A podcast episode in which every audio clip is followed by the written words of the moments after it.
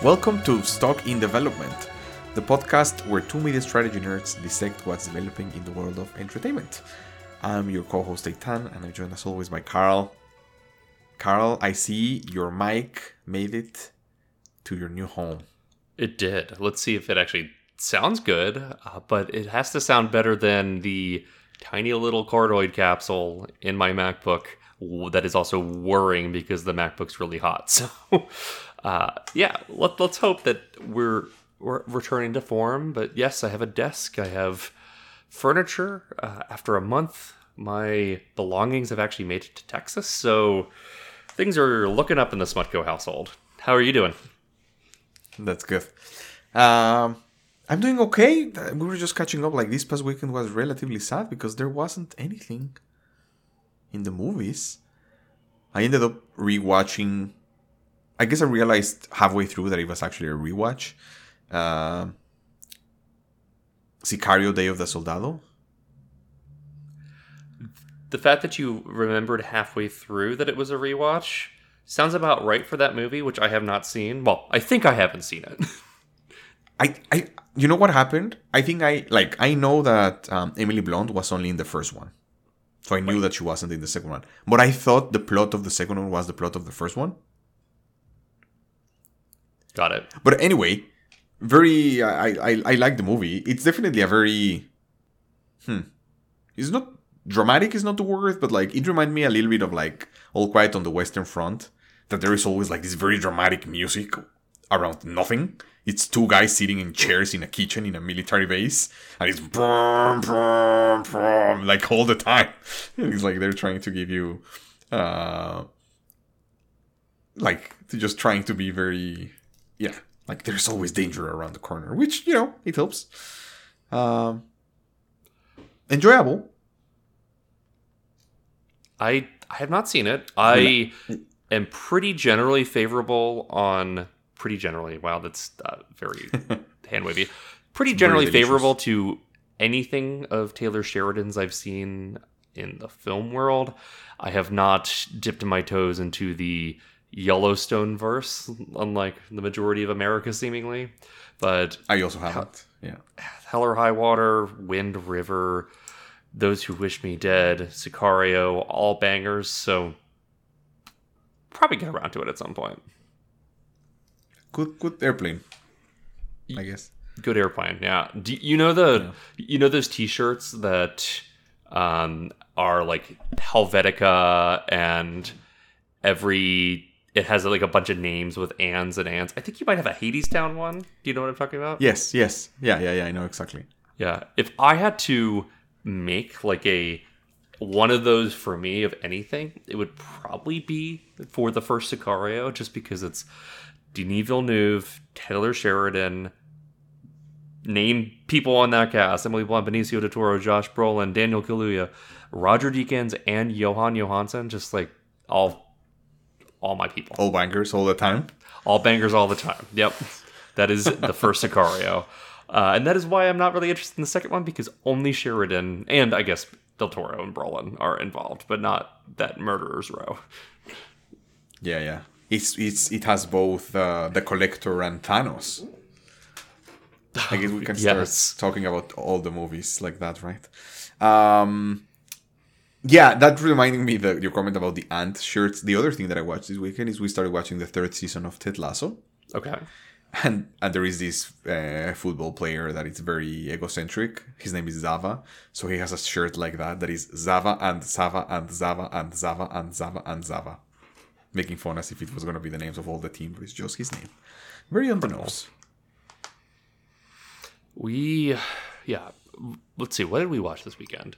We we finally have a TV now, so we'll actually watch more. I think I only watched four movies last month, and all of them were in a theater. So that's good, I guess. More than most people see in a theater, but just not my usual volume of films we saw the new new Kelly Reichardt film showing up on Saturday, which was really good.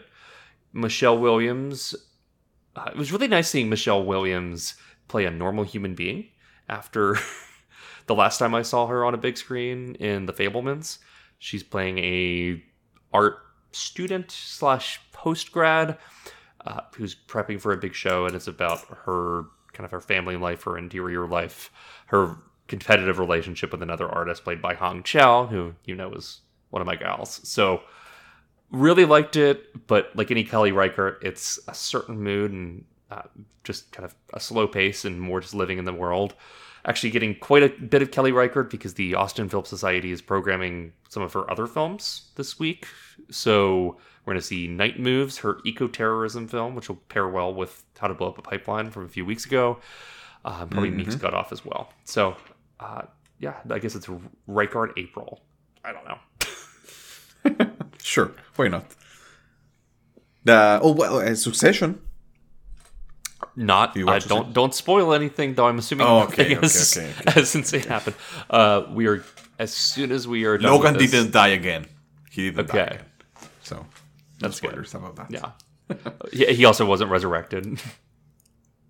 he also wasn't correct. No other timeline Logan. No Logan the Conqueror. No Quantum Realm. Nothing like that. Okay, that, that's good. Yeah, we, we're gonna watch it after we're done recording this episode. Yeah, that's great.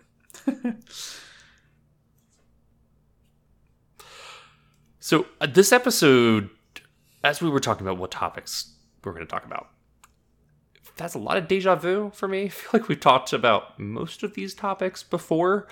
Let's start off with Max. Uh, I'm in a bit of state of deja vu right now because I literally just edited our episode where we were guessing about Max, and it has since come to pass. But everything we talked about last week came true, right? There's a Harry Potter show, which I guess was a few weeks ago. They're merging the two services. HBO Max is now Max. Yeah. I guess price points it, we well, didn't have. May 21st. Yeah, price points stay the same. Yeah. They're including a new more expensive tier that is like, you know, more screens at the same time and things like that. And 4K streaming, but the streaming yeah. quality of HBO Max was never that great to begin with. So, really curious to see who's going to pay for 4K streams and actually get value out of that. Yeah, for me, the funnest part was how they. It almost feels like. most of the messaging for the reason why they changed the name was along the lines of like. HBO focuses on good quality content there is more beyond good quality content. It's like, is this really what you want to be saying? That you're taking the HBO Max, the HBO name because you want to add non good quality content? It just feels like a weird um, messaging to choose from. And it also didn't feel as strong as a, we talked about this last week. It didn't feel like a strong enough rebrand to actually be like, you know, newsworthy, new customer acquisition, new whatever. You know, HBO Max is now the water tower of Warner Brothers, or like I, I don't know, we can call it with a better name. Animaniacs streaming. I who cares? Um, well, as as we spoke about last week, you you said that you think it's primarily a play to reduce churn. I think that we saw nothing in the press release last week that would suggest otherwise. I, I don't see anybody signing up for this that already wasn't going to sign up because of a piece of HBO content they wanted to watch, or sorry, Warner Discovery Max. HBO Max content. Yeah. Honestly, my reaction is that now I want someone to rebrand to Plus. you know? Disney uh, Plus is now Plus. Apple TV Plus is now Plus. I would just really I love plus.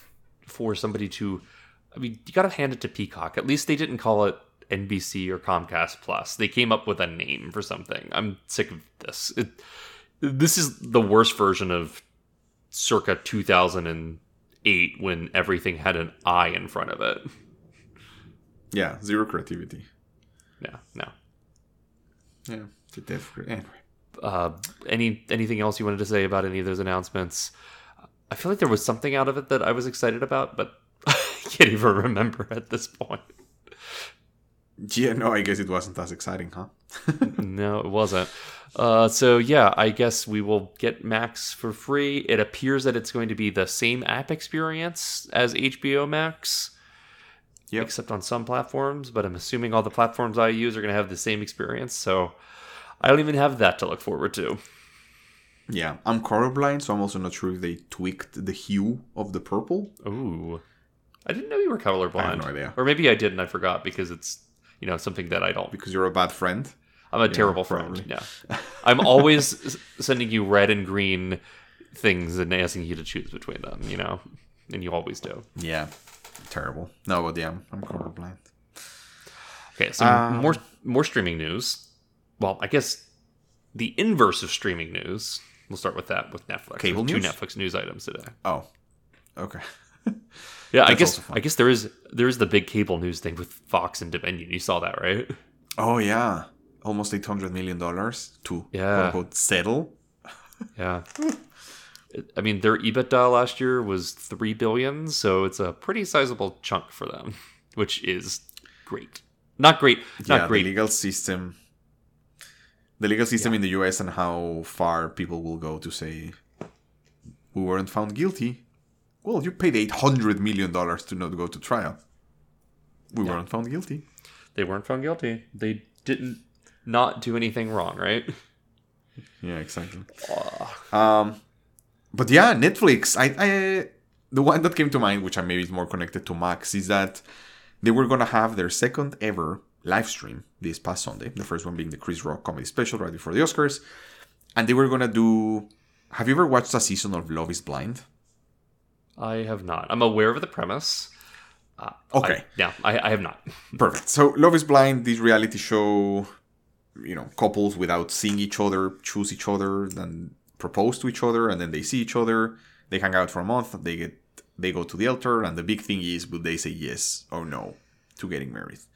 So one of these, I tell, I realize it feels like a psycho show that these people. But anyway, usually what they do is at the end of the season, because they recorded it like whatever six months before it aired, a week or two after all of the episodes are released, they release like this reunion episode, which is like six months after they bring the people that were together and they're asking how they're doing, and also for the people that say no, to, to be like, are you still dating? What are you doing? And usually, you know, it leads to some spicy discussions of why did you do this? Why did you do that? And for the latest season, which was released, I think, two weeks ago, they were supposed to live stream the reunion Sunday night. And as people logged in, according to the TEDs, 6.5 million people logged in to watch this live stream on Sunday. They were all met by a screen of, We're sorry for the inconvenience, we will be right back with you. The live stream never happened with technical difficulties, and they ended up releasing a pre recorded version of the reunion a day later. So, yesterday, Monday, the 17th. Uh, yeah, today, now Tuesday, when we're recording, they came out, CEOs. We're still committed to live streams. We identified the issue, blah, blah, blah, blah, But of course, not, uh, not a great time. Yeah. They're still committed to live streams. They're still committed to a best in class uh, AVOD experience. They're still committed to winning Best Picture. Yeah, uh, all classic Netflix stuff. Yeah. I'm still committed to losing weight, but I'm also committed to eating a lot of ice cream. So, yeah. Yeah, I'm I mean, committed. that doesn't mean, yeah. that's what. Uh, hey, I have my my bike back now. I can actually exercise and eat ice cream and not lose weight, but maintain. So Be happy. good. Yeah, exactly. Be That's happy. good enough. That's good enough. Yeah, yeah, yeah. Yeah, but in all seriousness, with the the Netflix streaming thing, I I've always been confused by their live streaming ambitions. It doesn't. I understand theoretically why they want to do it because it's playing catch up, just like their AVOD tier is. I just the the fundamental Netflix problem for me. I mean, we've we've had many fundamental Netflix problems we've discussed, but why not just invest in better content more strategically like say apple is with up until now less money spent on content than, than netflix but just kind of more critical success if not subscription success if you were to compare the, the pools of subscribers and their age why not invest in that instead of trying to be in mobile games and also be in streaming and be in AVOD and do all of it terribly? It just seems like they should read a any business book about late stage corporations after they exit the growth phase. This is exactly what every company does when they want to when they want to keep staying in hypergrowth, and they always do it terribly. Yeah. Yeah, yeah, yeah, yeah. Oh man, it almost sounds like we're bullish on yeah, bearish. Bull, bear, bearish. fair. I always confuse those. They both give me a vibe of aggressiveness and Do you actually know where that term comes from? Have we talked about this? no. Okay. The bear or the bull? So or both? both. Oh, okay. So in San The- Francisco, in Dolores Park, before it was Dolores Park, long before it was Dolores Park, it was a cemetery. I believe it was a Jewish cemetery. And Really? then okay. San Francisco ran, had a housing crisis, you know, but in the late 1800s because of the gold rush and not enough space. I and of course the earthquakes exacerbated it. But they needed to clear as much land as they could. The outside lands weren't as developed. They only had like a third of the peninsula to work with. So they made cemeteries illegal. They grandfathered a handful in, but they shipped pretty much all the bodies. They exhumed them and shipped them to Colma, right near South San Francisco. So the nickname of Colma is the city of the dead because there are like seven cemeteries next to each other. So yeah, you're not new inter- interments are not really a thing in San Francisco. In very rare occasions, maybe like certain churches have like a, a plot or something they can uh, inter people in. So between that period and the Dolores Park we know and love today, where people just drink IPAs and stare at the skyline, it was kind of a pleasure dome of debauchery where it was just, you know, illegal gambling, a bunch of gold rush people just doing illicit things. I mean, actually, not too much, too dissimilar from Dolores today, but Yeah, sure. one of the things they Different were known for was they had bear versus bull fights, where What?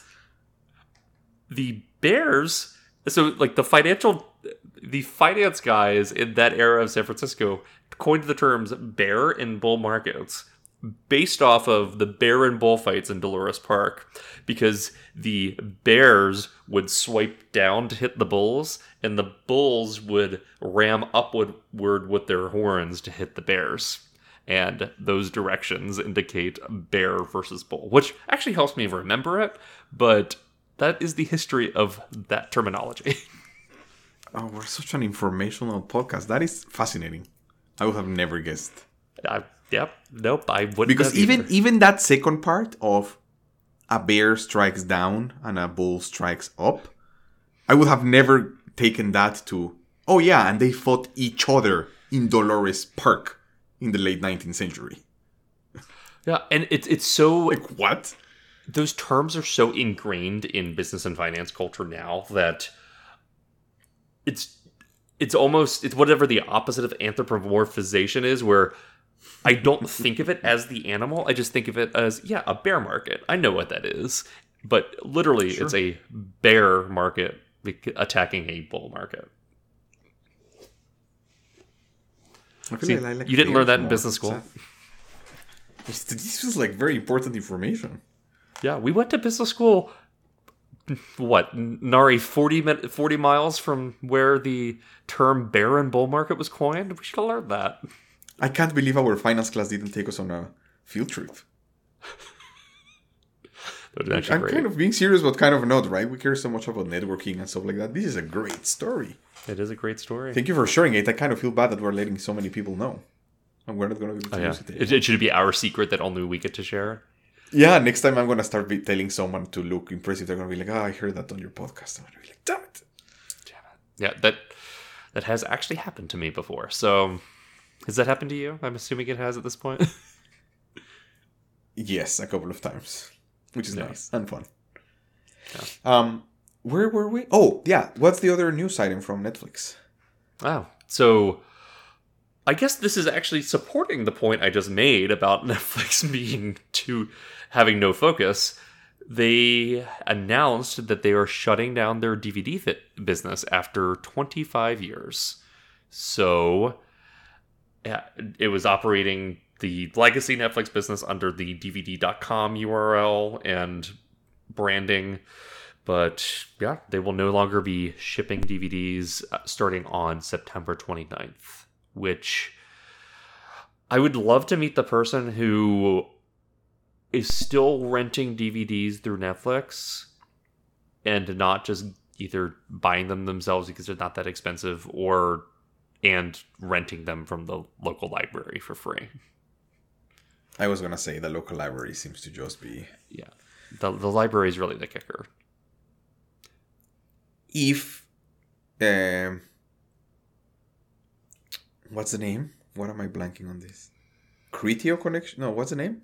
Criterion collection. Yeah. Yes, yes. If the Criterion Collection came up with a version where instead of streaming they send you Blu-rays, No. would you use that instead of streaming? Now that Um, you have a PS5 back at your place. Probably not, just because streaming is more convenient than waiting for a DVD in the mail. And I tend to use Blu rays and DVDs from the library or in my personal collection for one of two reasons. One, something where I really want the quality to be really high. So something like Speed Racer is going to play better on a Blu ray than in a super compressed format. Or the real thing is, I can't easily legally stream it anywhere, so I'm going to do the right thing and get it from the library if I can. That makes sense. It's it's kind of what's the name of the library version of streaming? Uh, there's something with a K. there's Kanopy and there's Hoopla. Yes, are the two big ones. Can- Kanopy. Oh yeah, Hoopla I only use for the for like ebooks. Hoopla and Libby. Yeah. But have you have you used Kanopy or Hoopla have for a little bit. the The Kanopy experience varies from library to library. Some are a credit based system. Some have pretty limited library uh, streaming libraries. Some have pretty large streaming libraries. It just depends on the level of access your your branch pays for or your school pays for. But it's an okay experience. But the selection is nowhere near the just physical media collection of most library brand or library chains. What's the word I'm thinking of? Uh, Groups? Library groups. collect, Library. uh, the Yeah, what's a collection of libraries? That's funny. Uh, yeah, I, I typed in library collection and it's telling me special collections at libraries. Whatever. Okay. Library chains. We're gonna go with that. this is bugging me so much now. System. I can probably They call them library Oh systems. yes, yes, yes, Yes. yes, yes, yes, yes. Uh, because Ariel and I were just laughing at some of these. What are were, were the best collections of something? Say nouns, and like a gaggle of geese.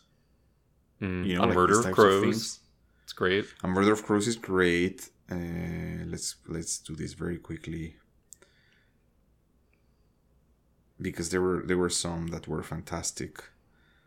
Uh, an aggregation of manatees, I think it's fantastic. A pandemonium of parrots. A crash of rhinos- rhinoceros. Mm. And but there was another one that I really really liked. Oh man, I'm never gonna find it. This has like all of the. well, this is gonna be a tangent. A coalition of cheetahs, very political.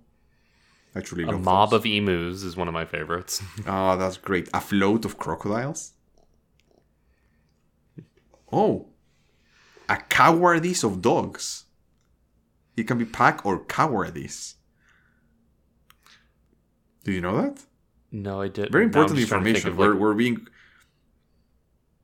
a business of ferrets. I love that one. That one is fantastic. A flamboyance of flamingos. You know, very.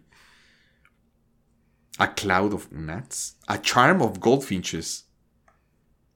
Carl, have, have you found it your, is a charming charm? movie. Have you found your where is the group? Is that how the fans of the goldfinch are called? The charms, the charmers. Very cute. That, that's that is what Sorry. I'm Anyway, we, it. we can get back. We can we can we can get out to I- the I mean- side of things. This has just started to sound like we're listing fantasy novels. You know, How about a Roomba of rattlesnakes? A Roomba? Yeah. Like Or a, murmur- vacuum? a murmuration of starlings. Yeah, yeah, like your vacuum. okay. Okay. Yeah. Well, I'm, I'm glad that we've turned in we've turned from a San Francisco history facts podcast into a I don't know third grade science class facts podcast. Sure. Yeah. This is great. I mean, these are podcasts about things that we find interesting. This fits the bill. Yeah. Uh, uh, this is very entertaining, so we are accomplishing our mandate, right? Yeah. Yeah. Uh, yeah, yeah. Okay. Well, spe- pe- speaking of people who think they're very entertaining, the last item we had today was Twitter, Uh, the Twitter Twitter. the Twitter Twitter. So this seems to be again with deja vu the what third time in the last two months where half of the world's news organizations are threatening to leave Twitter. I think so. And it feels like the first time that the first prominent one actually did. Yeah. So we have what NPR, right? Um, PBS, Canadian broadcaster CBC, and Swedish Public Radio. So what's going on here is Elon Musk and his impenetrably stupid uh, machinations has decided that it's funny and or crucial to Twitter's journalistic integrity to call out when companies are state funded, something Twitter has done for years with organizations like RT, uh, the Russian news channel, or uh, state affiliated media with China. So a few weeks ago, Twitter started labeling NPR after they said something that Elon disagreed with as state funded media. And it has turned into this. Uh, earlier, I saw one of the news organizations um, complained about the label. So Elon said that they receive 69% of their funding so from the state. So, yeah, same story, different day. Very adult. Yeah, yeah, yeah. Um, there were two interesting things to this. The first one Yeah. is, uh, this like, coming into the U.S. in Mexico. If you say something is public, it implies it's government, Yeah. which is interesting. U.S. not the case, but when I moved into the U.S., I did think NPR was public because it was Yeah. government. I very quickly learned that it wasn't. like after listening it for listening to it for ten minutes. Um, but that's a different thing. I think the, the interesting part was that one of the editors of NPR came out and shared a little more information of also not only why, you know, Elon's reaction was also like blah, they're gonna lose so much of their traffic and blah blah blah. And this this this editor came out and said that there was this analysis of NPR over the last whatever number of months, and that less than two percent of their traffic to their website actually came from Twitter Of which course. is again interesting because to all of this nonsense that continues to be talked about this is forcing some of these counter not even counter just these facts uh, to come out about the, the role that these types of services and twitter specifically plays for publishers that doesn't mean it's 2% only for all of them but it's not the golden egg goose golden goose egg, whatever that uh, is being claimed to be. It- And I'm saying that as a, as you know, as you are, as a humongous Twitter fan from the service, not from the soap opera that it is now. this goes back to the the comment I made about the Yellowstone verse earlier, right? Like Yellowstone, I'm aware of Yellowstone. You are as well, but there are dozens of shows that have been running for dozens of seasons on like CBS that you and I have never heard of that half of America loves, right? It's there is just you and I tend to be out of touch with things. You and I tend to be in this like Yes. I don't know, elitist Twitter circle. Uh, I remember when I worked at Roku uh, in the summer of 2019, it blew my mind to learn that Apple TV boxes represented 6% of streaming boxes by volume sold in the United States, when the majority of people I knew that if they purchased the streaming box, it was going to be an Apple TV. So just there's all this confirmation bias in terms of the way you and I Perceive engage with the, world yeah. and receive information, which is quite a bit of it is through Twitter, shapes how you and I see the world. And and that's something that yeah, it doesn't shock me to hear that Twitter only drives 2% of traffic. But it also does kind of shock me to hear that at the same time. Yeah. What do you Ugh, think my- like let's let's separate out the incredibly bad faith arguments of this. At its root, where do you fall on this labeling issue? Like if it was being done in earnest and applied with prudence equally as opposed to just targeted barbs at left of center publications that Elon Musk doesn't like. Yeah, you, you mean specifically this type of like government funded tag or just tagging Yeah, generally? this like, specific tag. this person is a.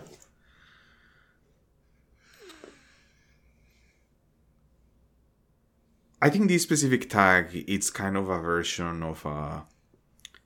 Did you happen to see the interview between the, the editor in chief of The Verge and uh, the Substack CEO?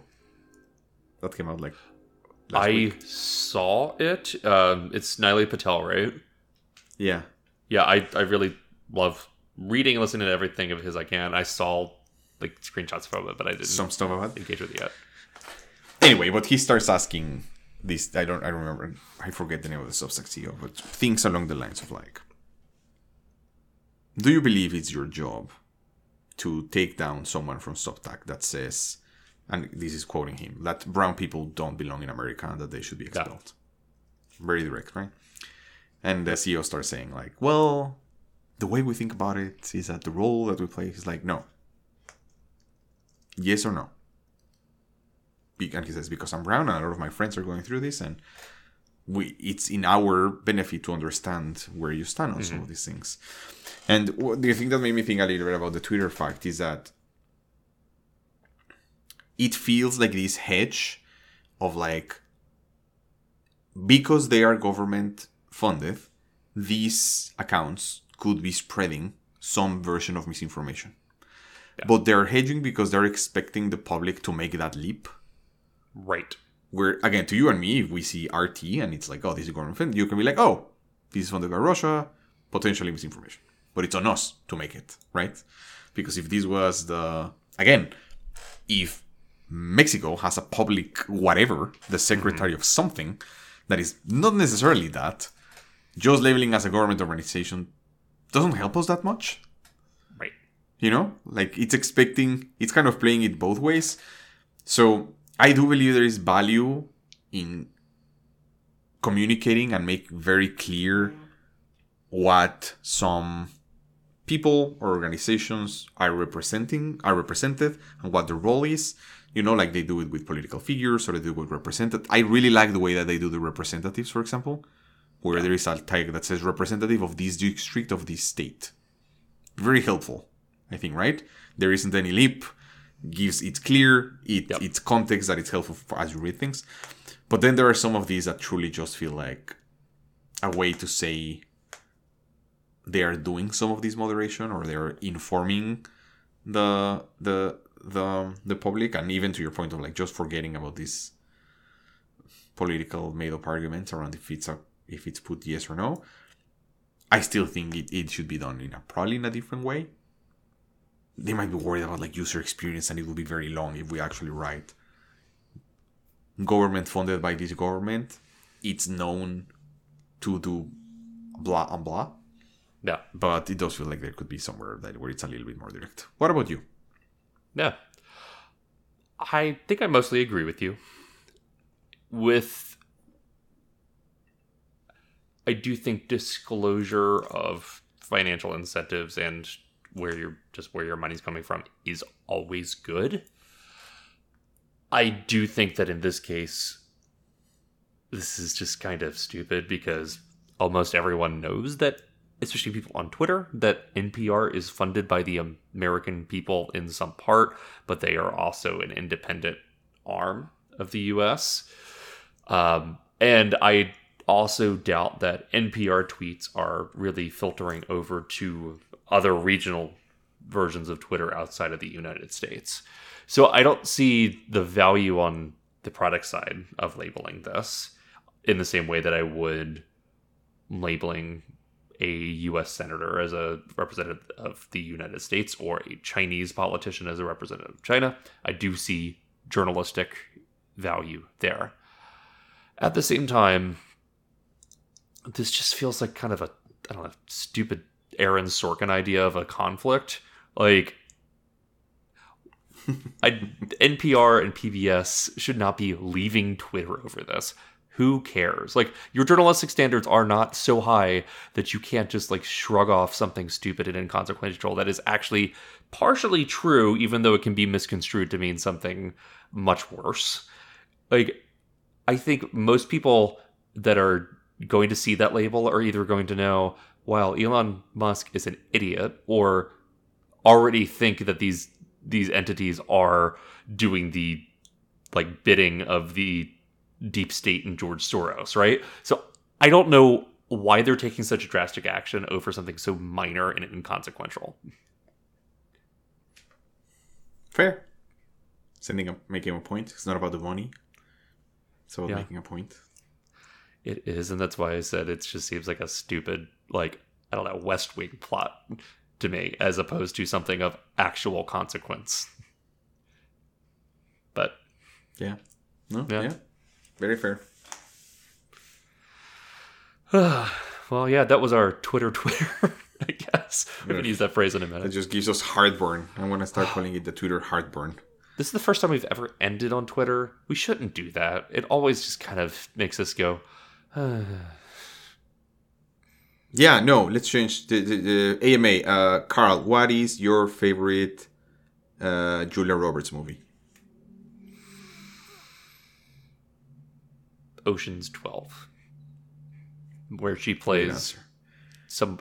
Herself. She plays a character pretending to be Julia Roberts. Fantastic answer. You see, Thank now we ended up on a high. What about yours? Um, recency bias. Just rewatched Notting Hill. All right. And last time I was in uh, London, I stayed across the street from the Savoy because I can't afford to stay at the Savoy. But I was like, oh, that's where she had the press conference. Where it is. So pretty fun. My Julia Roberts knowledge is actually pretty woefully low, and it's funny that you bring her up because I've um, I've been listening to the new season of You Must Remember This, which is called Erotic Nineties. About Julia Roberts. Uh, it's about erotic films in the 1990s. It's a sequel to the last one, which was Erotic 80s. Sorry, I need to do my Karina Longworth. Erotic 80s. And You will remember for this. yeah, that's me. Sorry. Uh, we It's could just do Mario. an episode and ooh, Mario and Karina Longworth on a podcast together. That would be great. But anyway, she just did an episode, a like hour and a half on Julia Roberts and her coming out of Pretty Woman and her career being so tied to that, and also to being this young new sexy starlet. Very, very good episode. Uh, the erotic 80s and this new series are excellent. I highly recommend them for just getting a greater context on a category film that we don't think of that really dominated culture for about three decades. Awesome. I will add it to my queue. That sounds great. See, we're happy now. Good job. Thank you for fixing We're it. happy now. Yeah, we forgot about Twitter. Fantastic stuff. Ah. All right. well, well, it was it was great to catch up. As We're getting always. into dangerously close territory to hanging out in Orlando together. We still have a Ooh. prep episode to make. less than two months. Are we going to record? I don't think we're going to record. Maybe we'll record like a little voice memo. We should do something, yeah. We could do like a little diary. It'd be cute. All right. We'll figure that out. Okay. Until next week, everyone. Talk to you then. Bye.